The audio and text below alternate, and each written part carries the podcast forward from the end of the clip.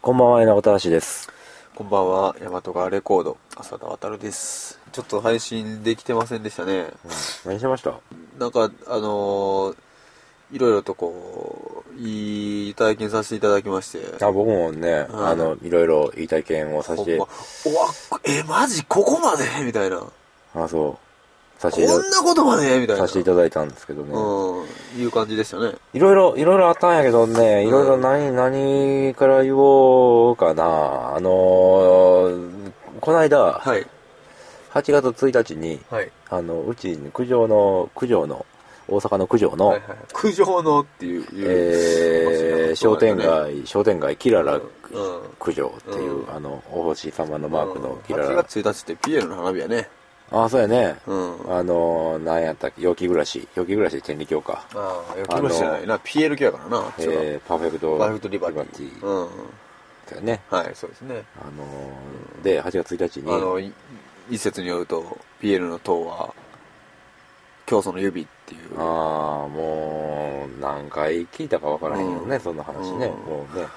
指年齢ですよ指ね。指の下に、うんだからあれが指やから、うんあれが人差し指やから、うん。あれが指って考えた時にどんだけ地中、地中に埋まっとんねんと、うん。教祖がね、っていう話で大いに盛り上がったっていう、うん。ね、トはラいンあのトランスフォーマーやとかねあのトラントランスフォーマーが埋まってるっていう説もあったしね、大いに盛り上がったあのトランスフォームってねう、指がね、何そうそうなそんうそかう、そうそうそうえーっと、うん何回になるっていうね。何回になるみたいなねで、あうの、ん8月1うん日、キララ九条商店街のお祭りがあって、毎年あるんですよ。はいはいえー商店街のお祭はいはい、うり。んで、店とか出たりしてう、んで、お好み焼き屋さんが、あの、ほん本職のお好み焼き屋さんがそのまま300円とかでお好み焼き売ってるから、ああ非常に美味実しにい。いいですねで、店とかがあったりすうる。んその日にうん合わせて音楽イベントやろうやないかっていう若者たちがいて、はいはいは九条いにで、九条にあものそういうあれやね若者たちがいるんやねあいるらしくて、うんあのいいことやね紹介してもらって、うん人から。で、僕もなんかやらへんかというんうで、んうんあのその九条にもそんな九条にもうん一個だけクラブみたいなお店があって、うんえーそこでイベントがあっうて、んなんていう名前なんですかなんですかその店の名前店の名前うんほんまにえなんでえマジでそのタイミングで言うマジで言うたらあんのそのタイミングで店の名あ前あだからだからもうちょい待つわはいいやあの忘れました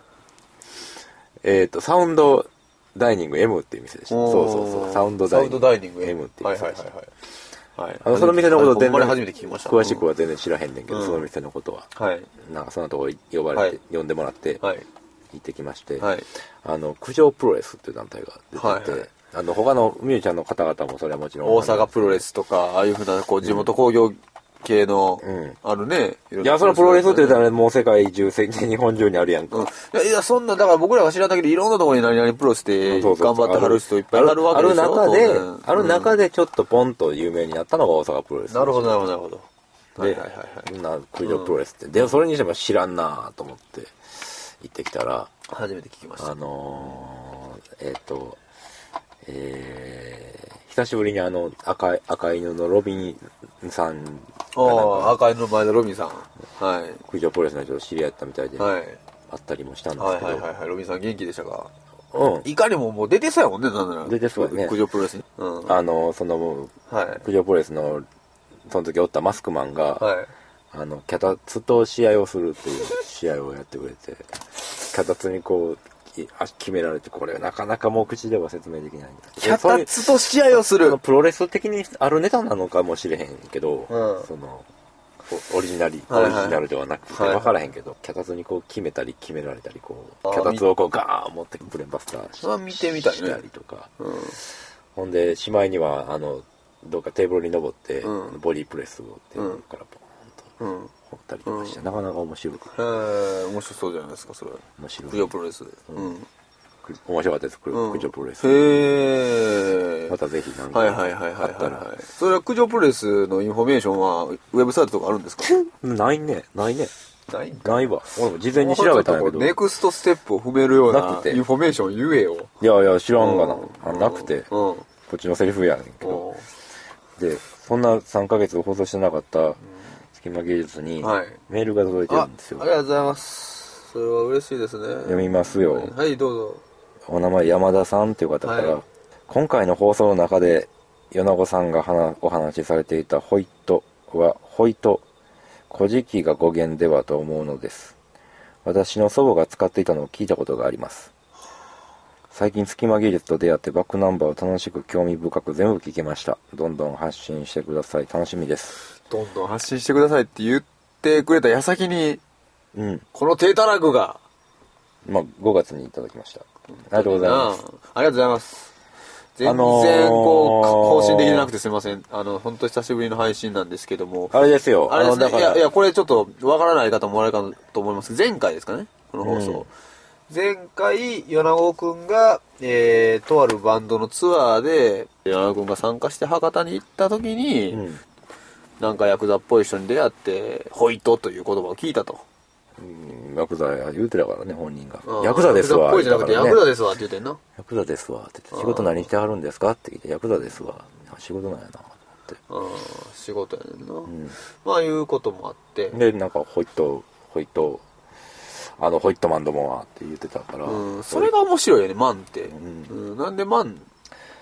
ね、古事記って意味やねんね、うんホイットっていうのが。ていうのを、今日です、あの、メールで。そのなんか地理的なこともあるんか教えていたな。あの、方言というか、その、ね、どこかの地方、その九州の方で言うんかな。いや、どうなんですかね。博多でしたっホイけ、それはッ。ト、うん、ホイット。うんあ、僕全然聞いたことなかったんで、その、そういう。いや、僕も初めて聞きました。た。うん、ありがとうございます。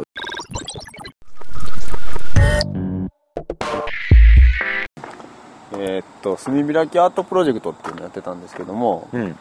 まあ、簡単に、炭開きっていう言葉は、まあ、うん勝手に、えー考えた言葉なんですけども、ま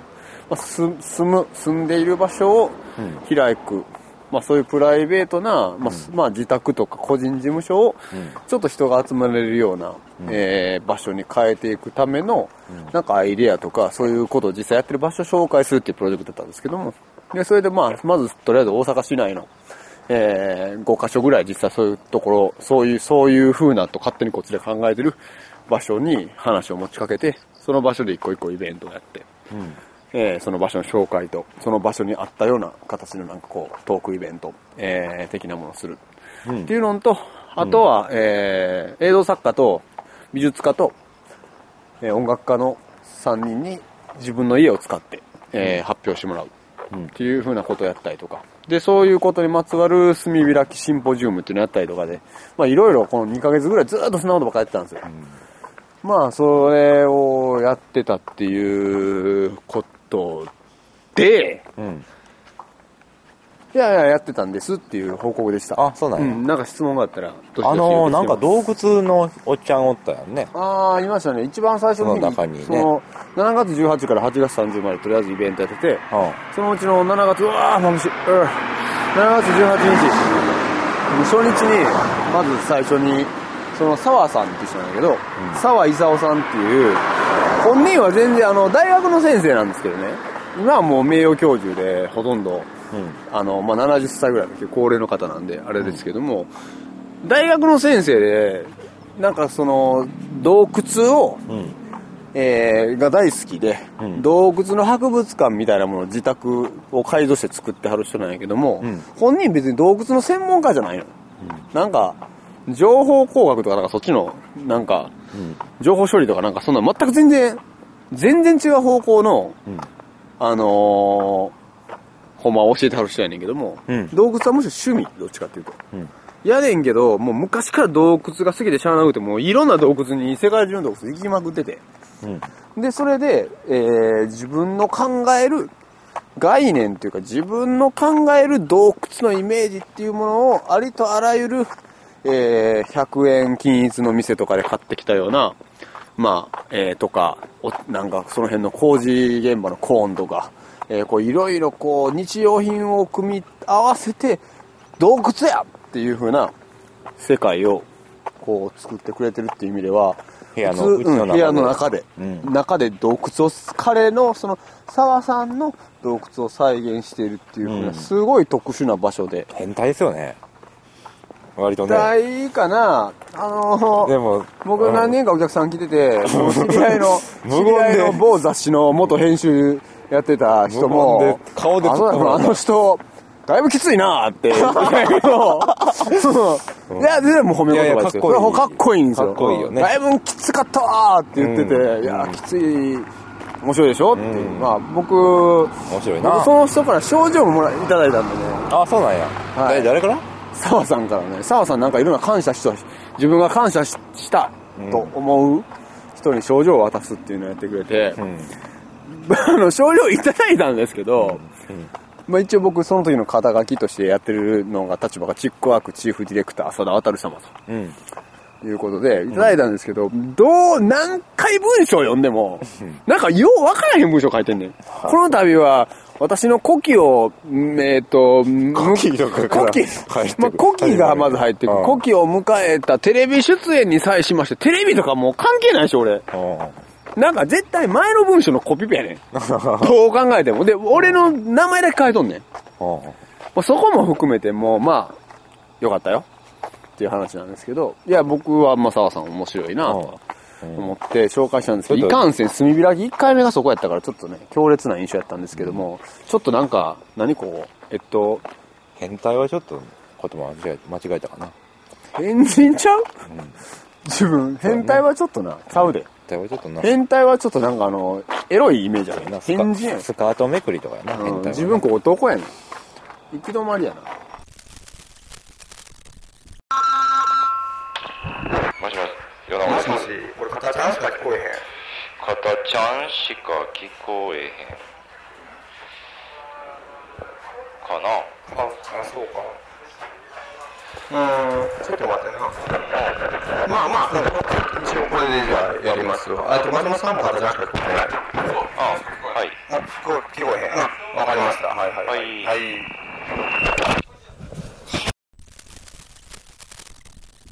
で、まあ、そういうところから始まったけど決してそういうところばっかりじゃなくてうんなんか古本屋さんを自分の部屋でやってるメガネ屋さんっていう方とかうんあと古本屋なのにメガネやって名前やね変わってはるねねへ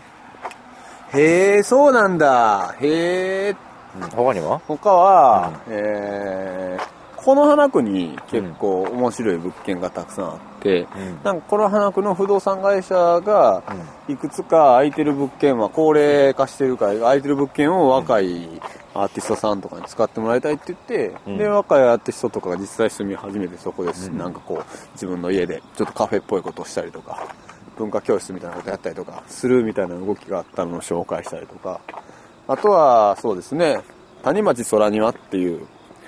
えー大阪の大町4丁目にある屋上を、えーちょっと畑に、えーしたりとか、えーその下の階をガーデニングをしガーデニングまあもともとその職業 をうまく言われへん職屋上業を職業ちょっがと畑に造園プランナーの方で都会の中で農業とかガーデニングを楽しめるような空間をちょっと畑にしてみようかって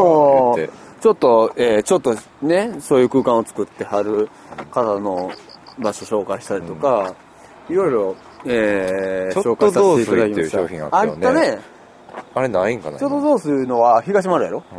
んうん、ちょっと雑炊は東丸は、あまり最近名前聞かんくなったそうやねん聞かへんねねなんでなんかな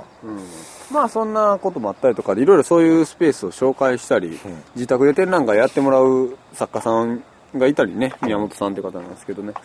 えー、と平岡かすみさんっていう人に自宅で自分の映画の上映会を、あのやってもらったりうん汚されてんねいろいろやりました10個ぐらいのね、それプログラムイベントやったんでもうなかなかちょっと大変だったんですけど、うんそれはじゃあ、まあそれさそれがあったからじゃあラジオでは通られへんかったんいややーいやーそんなことないよ、あそう、あうあん、入院しててああそう、うんそれがある中さらに入院してたの、うんなんで遠隔操作でそのイベントやったからえ俺だからーうんえー見しとったんやなるほど、んなるほどなんかまあまあ面白そうなイベントですねはいイベントでしたねでももう終わったよねイベントは終わりましたけどそれはまあこれからうんこれからいろいろと取材とかうんしていったりとかあとちょっとなんか新聞っぽいこれからものという大和田にまだ取材をするのいや取材っていうか追加で取材することもあるかもしれんけども、うんちょっと本もしくは新聞っぽいものをうんえー今からちょっとまとめの、あこれ、今まで言ってきたことのまとめを作ろうと思ってそれを読めばじゃあ全てわかる感じの全てかわかんないけどこう炭開きについてのいろんな話はわかるようなあーものは作ろうと思ってるんでまたそれが多分11月ぐらいにできる予定で今頑張って作ろうかななるほど感じでした、はいなるほどうん奈良君あとなんか1個ぐらいやってたやろあのね、ここのところでやっていて、かつ、あの、やってることで言えば、んあ僕の、んとこでやっていてかつやっていたことといえばもう全然もうあ、いや、いろいろあって、いろいろあ日ってん、本語がいろいろあまずだいぶ解体してるねいろいろあって、ちょっと、あの、あれもこれも、んあれもこれも、あれもこれもやねんけど、うんあの、死で言うたら、うんあの、どれ言うんやろあれです聞いたかもわ。あのね、八広ハイジっていうとこにうん呼ばれてうん行ってきたっていう話と、うんもうすごい眩しいな八広ハイジっていうのはすごい面白いところで、はいその八広ハイジっていうところの話と、あと、11月にあのマラソン大会に出ることになりまして、はいジョギングしてるっていう話、どっち聞きたいかな。どっちがいいかだけやものすでごい。マラソンなんでマラソンはって言いたいからそこをちょっと突っ込みたいなと思ったけどヤヒルハイチの方を聞きたいなああ、そうか。うんまあまあこれ眩しいね車どんどん通ってるねこれまあ眩しいねうん大体さ車別に俺らどさんどん通ってないたまに、うんすごい俺らたま大に通って体るゲイやと思われてるよ多分別に全然構わへんねんけどあのーうんはいはいうんはい、事実はそうではないよあのうん八代愛知ってとこに行ってきましてこの間はいあのー東京で、えー川沿いで、うん倉庫街で、ん倉庫工場街で、うんえー住んでるっ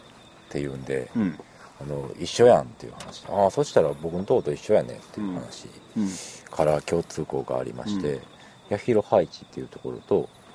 えーに呼ばれて行ってきたんですよ、うんで呼ばれたお呼ばれそうそうお呼ばれ、お呼ばれて「トロドキシン」っていうアルバムあるよね、あるねうんえーだからさっきから俺背中に虫がついてる気がして仕方がないああするからキャーキャーキャーキャー言われるな自分えちょっと待ってや虫はついてないなはい東京のねう八広ハイチってとこに行ってきたんですよんで今ちょっとな背中に虫がついてるかどうかほんまに確認したからな八広ハイチっていうとこに行ってきたんですよ、うんあの八広ハイチうん押すなヤヤヒヒロロハハイイジジさん押したねほんまえー、っと、中入っていいですかねはい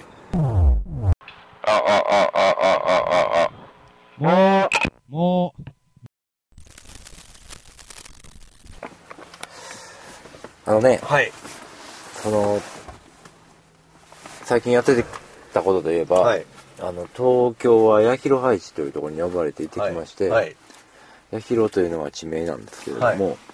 えー何ですどこら辺なんですかなんかあの右上の方です右上の方右上の方言うたらえー、っと浅草とかをどの辺越えて桜の宮とかその辺ああうん大体あ天満あのね宮古島ぐらいああなるほど分かった分かった、あのーはい宮古島マーク上なんだよねそこうん墨田区やねんけど、ははいはいはいはいうんあのー押上を越えてうん何駅か行ったとこほろう浅草とかをほうもうちょっとだからもうちょっと北東に行くんかなほうほうという八広ってところでほうあのー川沿いでほう工場倉庫街でほ住んでる倉庫工場跡に住んでるっていうんで一緒やんかうっとていいううんで話に一緒一緒に今のこでのフロートと確かにえっとそんな縁で呼んでもらいましてはいえっと行ってきたんですけはどいはいすごいかっこいいんですよヤヒル配置がううんんえっとねヤシュヤヒロハイチっていうのは、えっと、その人たちの名前なんですかそれともその家というかその空間の名前なんですかうんなんか空間の家の名前うんなんですけど、うんあのね行ってみたらまずねう、んあの川っていうのが荒川っていう川で、うん大きくて、うんもうまずああ一緒やと思ってたけど全然大きいやんと思って真裏なん規制がそがれてしまったけどいや大きい川やからそらまあ、真裏言うてもだいぶ河川敷がそうね、河広い川敷があるからね、うんあの河川敷があって道路あってその建物があるんだけど、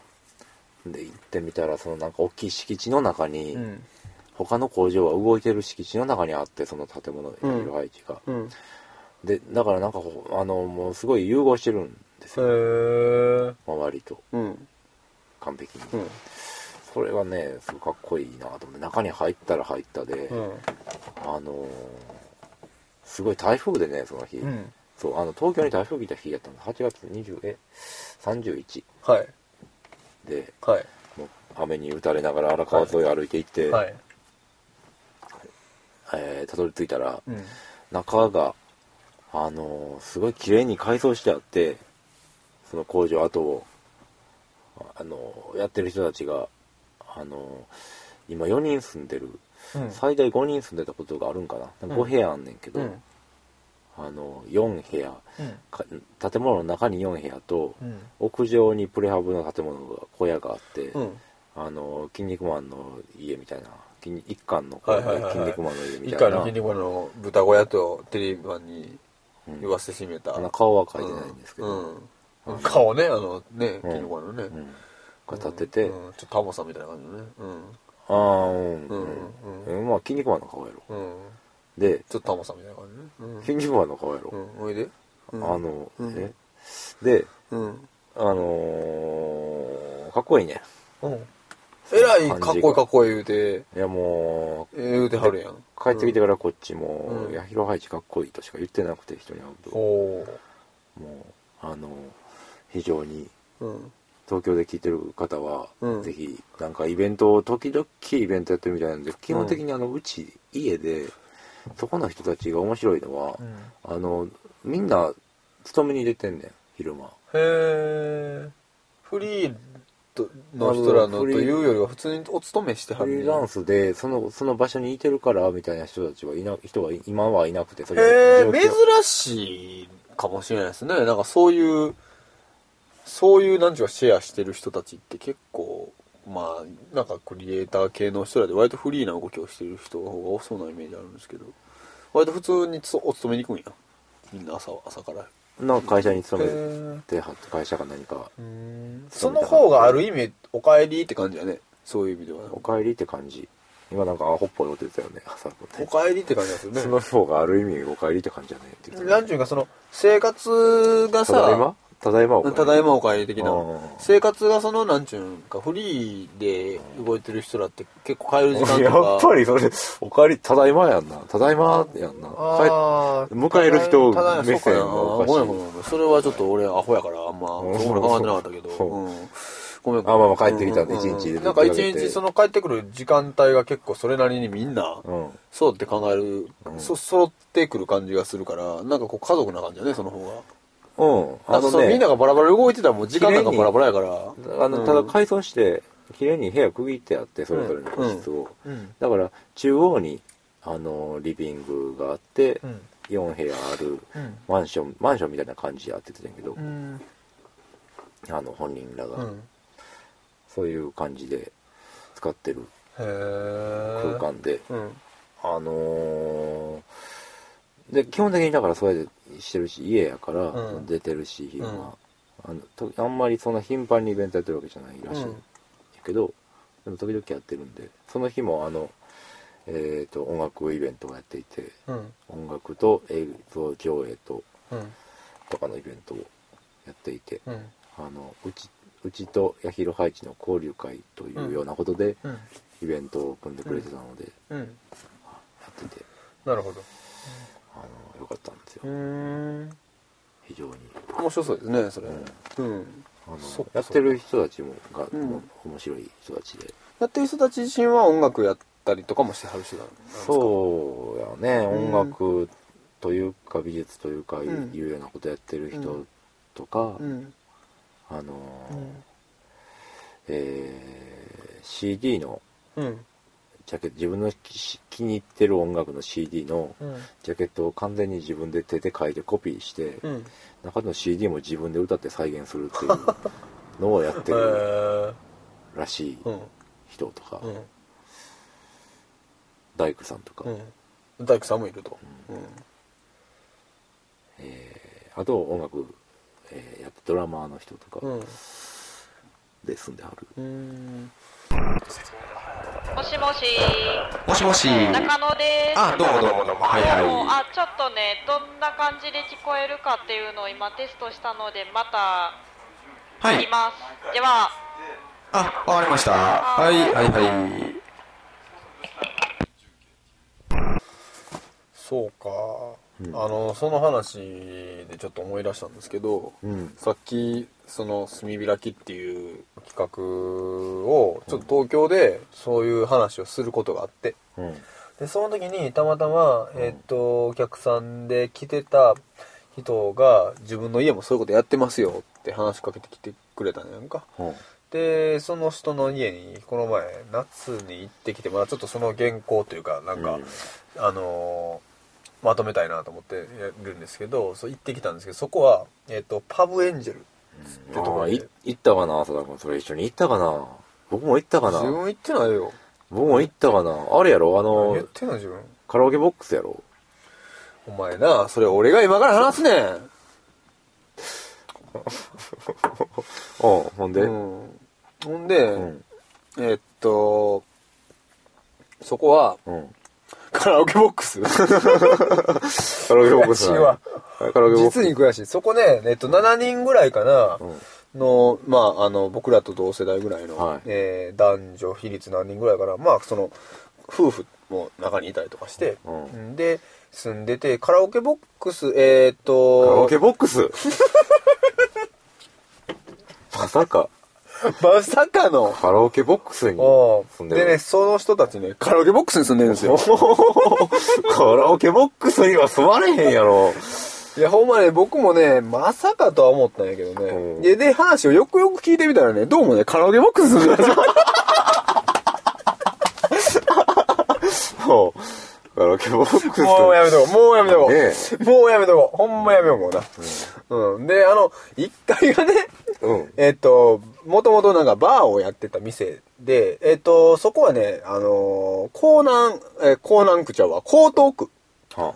で、あのー江東区の、まあなんか、ちょっと江東区ですごい、うんその行ったところの駅周辺は結構ニュータウンやったんですけど、うんまあただその駅が結構歩いてた昔ながらの商店街がちょっとできて、そういうちょっと、えっと、開発されたところでちょっとだけ残ってる、うん昔ながらの街の、え1階が、あの、バーみたいなところで、まあ、パブ、うんで、2階が元、えーエロビデショップだやったらしい。ビデオ屋さんやったらしくて。で、3階がね、なんとカラオケ屋さんやったらしくて、もうええな。ほんまにもうええ。で、それほんまやねんけども。で、そこの3階の部分と2階の部分を何人かで借り切ってて、で、3階のそのカラオケボックスの各部屋をそれぞれ自分たちの部屋にしてて、で、2階を共用のスペースにしてるの。うんうん。で、もう俺カラオケボックスもう言わんよ。うんもう言わん期待してるかどうか知らんけど。うんあんで、あの、映画撮ってる人とか、デザインとか、プロダクト作ってる人とか、あと、テレビ局の関係で働いてる人とか、まあいろんな、本当にことやってる人たちが集まってて、で、そこをちょっと、この前話聞きに行って、すごい面白かった。なんか、ああ、こういう人らいるんやなと思って、そのカラオケボックスの一個一個の部屋で、自分たちの部屋を作ってる。で、まあ自分たちで結構それなりにリノベーションっていうか、もう本当に手作業で作っていったところなので、それなりに最初、まあ半年から1年ぐらいかな、なんかかかったらしいんやけども。うんもうそれなりにというかももううそれすごいもうね、実に良かった、そ綺こ麗はな。とこやったうん、で、またちょっとそれもあの写真とかまたねあの紹介したいなと思ってはいるんで、えーあのあれなんですけどただ今パブエンジェルズっていうそのサイトがあるんでねあのそれまた隙間芸術のところからリンクを貼っておきまくおおきますんでうんはいっていう話、ヤヒロハイチさんも僕いにぜひやー行ってみたいですわすごいよなあのーそのパブリエンジェルもね、うんあのー、1階はもともとフィリピン、フィリピンパブやったって、やったっけなうん。そう言ってたとうん。思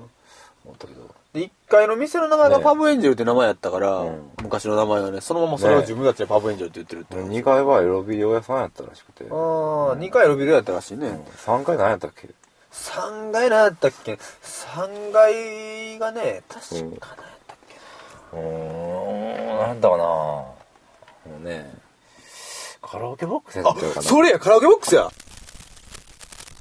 こんばんは。今日紹介したい音楽は、スーパーナチュラルホットラグノットユーズドというユニットの曲なんですけれども、このユニットは西川文章とティム・オリーブという2人のミュージシャンがやっているユニットで、えーそれぞれどういう方なのかというのを紹介しますと、えー西川文章さん1975年生まれギタリスト即興演奏家作曲家エンジニアソロ演奏のほか国内外の演奏家と多数共演ブラジル柿椿保安会ティム・オリーブとのデュオなど数々のバンドプロジェクトでも活動しているという西川文章さんとカナダ生まれ大阪在住12歳からエレクトリックベースの演奏を始める。様々なジャンルの音楽に触れた後、さらなる音の可能性を追求する即興演奏にたどり着く。ジェフリー・オールポート、ケリー・チュルコ、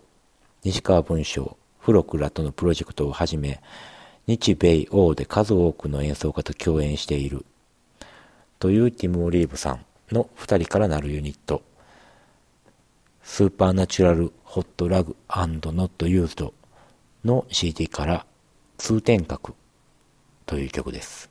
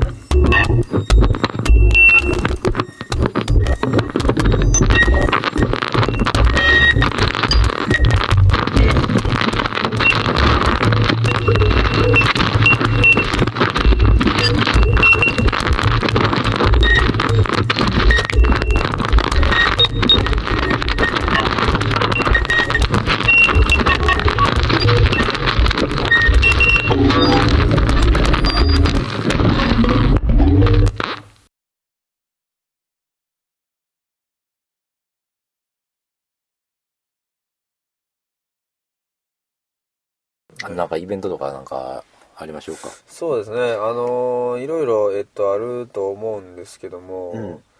えーっとちょっとねと全国がそれぞれがいつかっていうのは分かんないんですけどもまあ大阪の方結構多いと思うので大阪だけで言うと10月の17日の日から、はいえーっと梅田のシネリーブル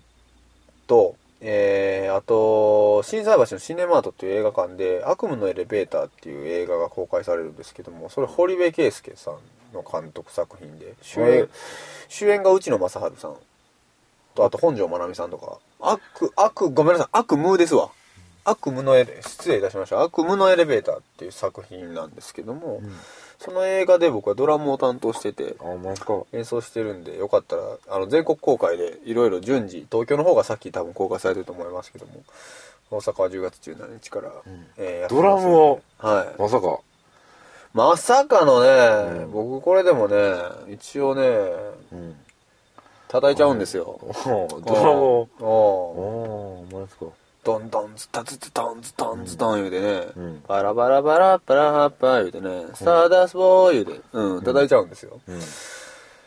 ねまあそういうことで、うんねまあそういうふうな予定があり、あったりも、うんあったりもします。なるほどはい。はい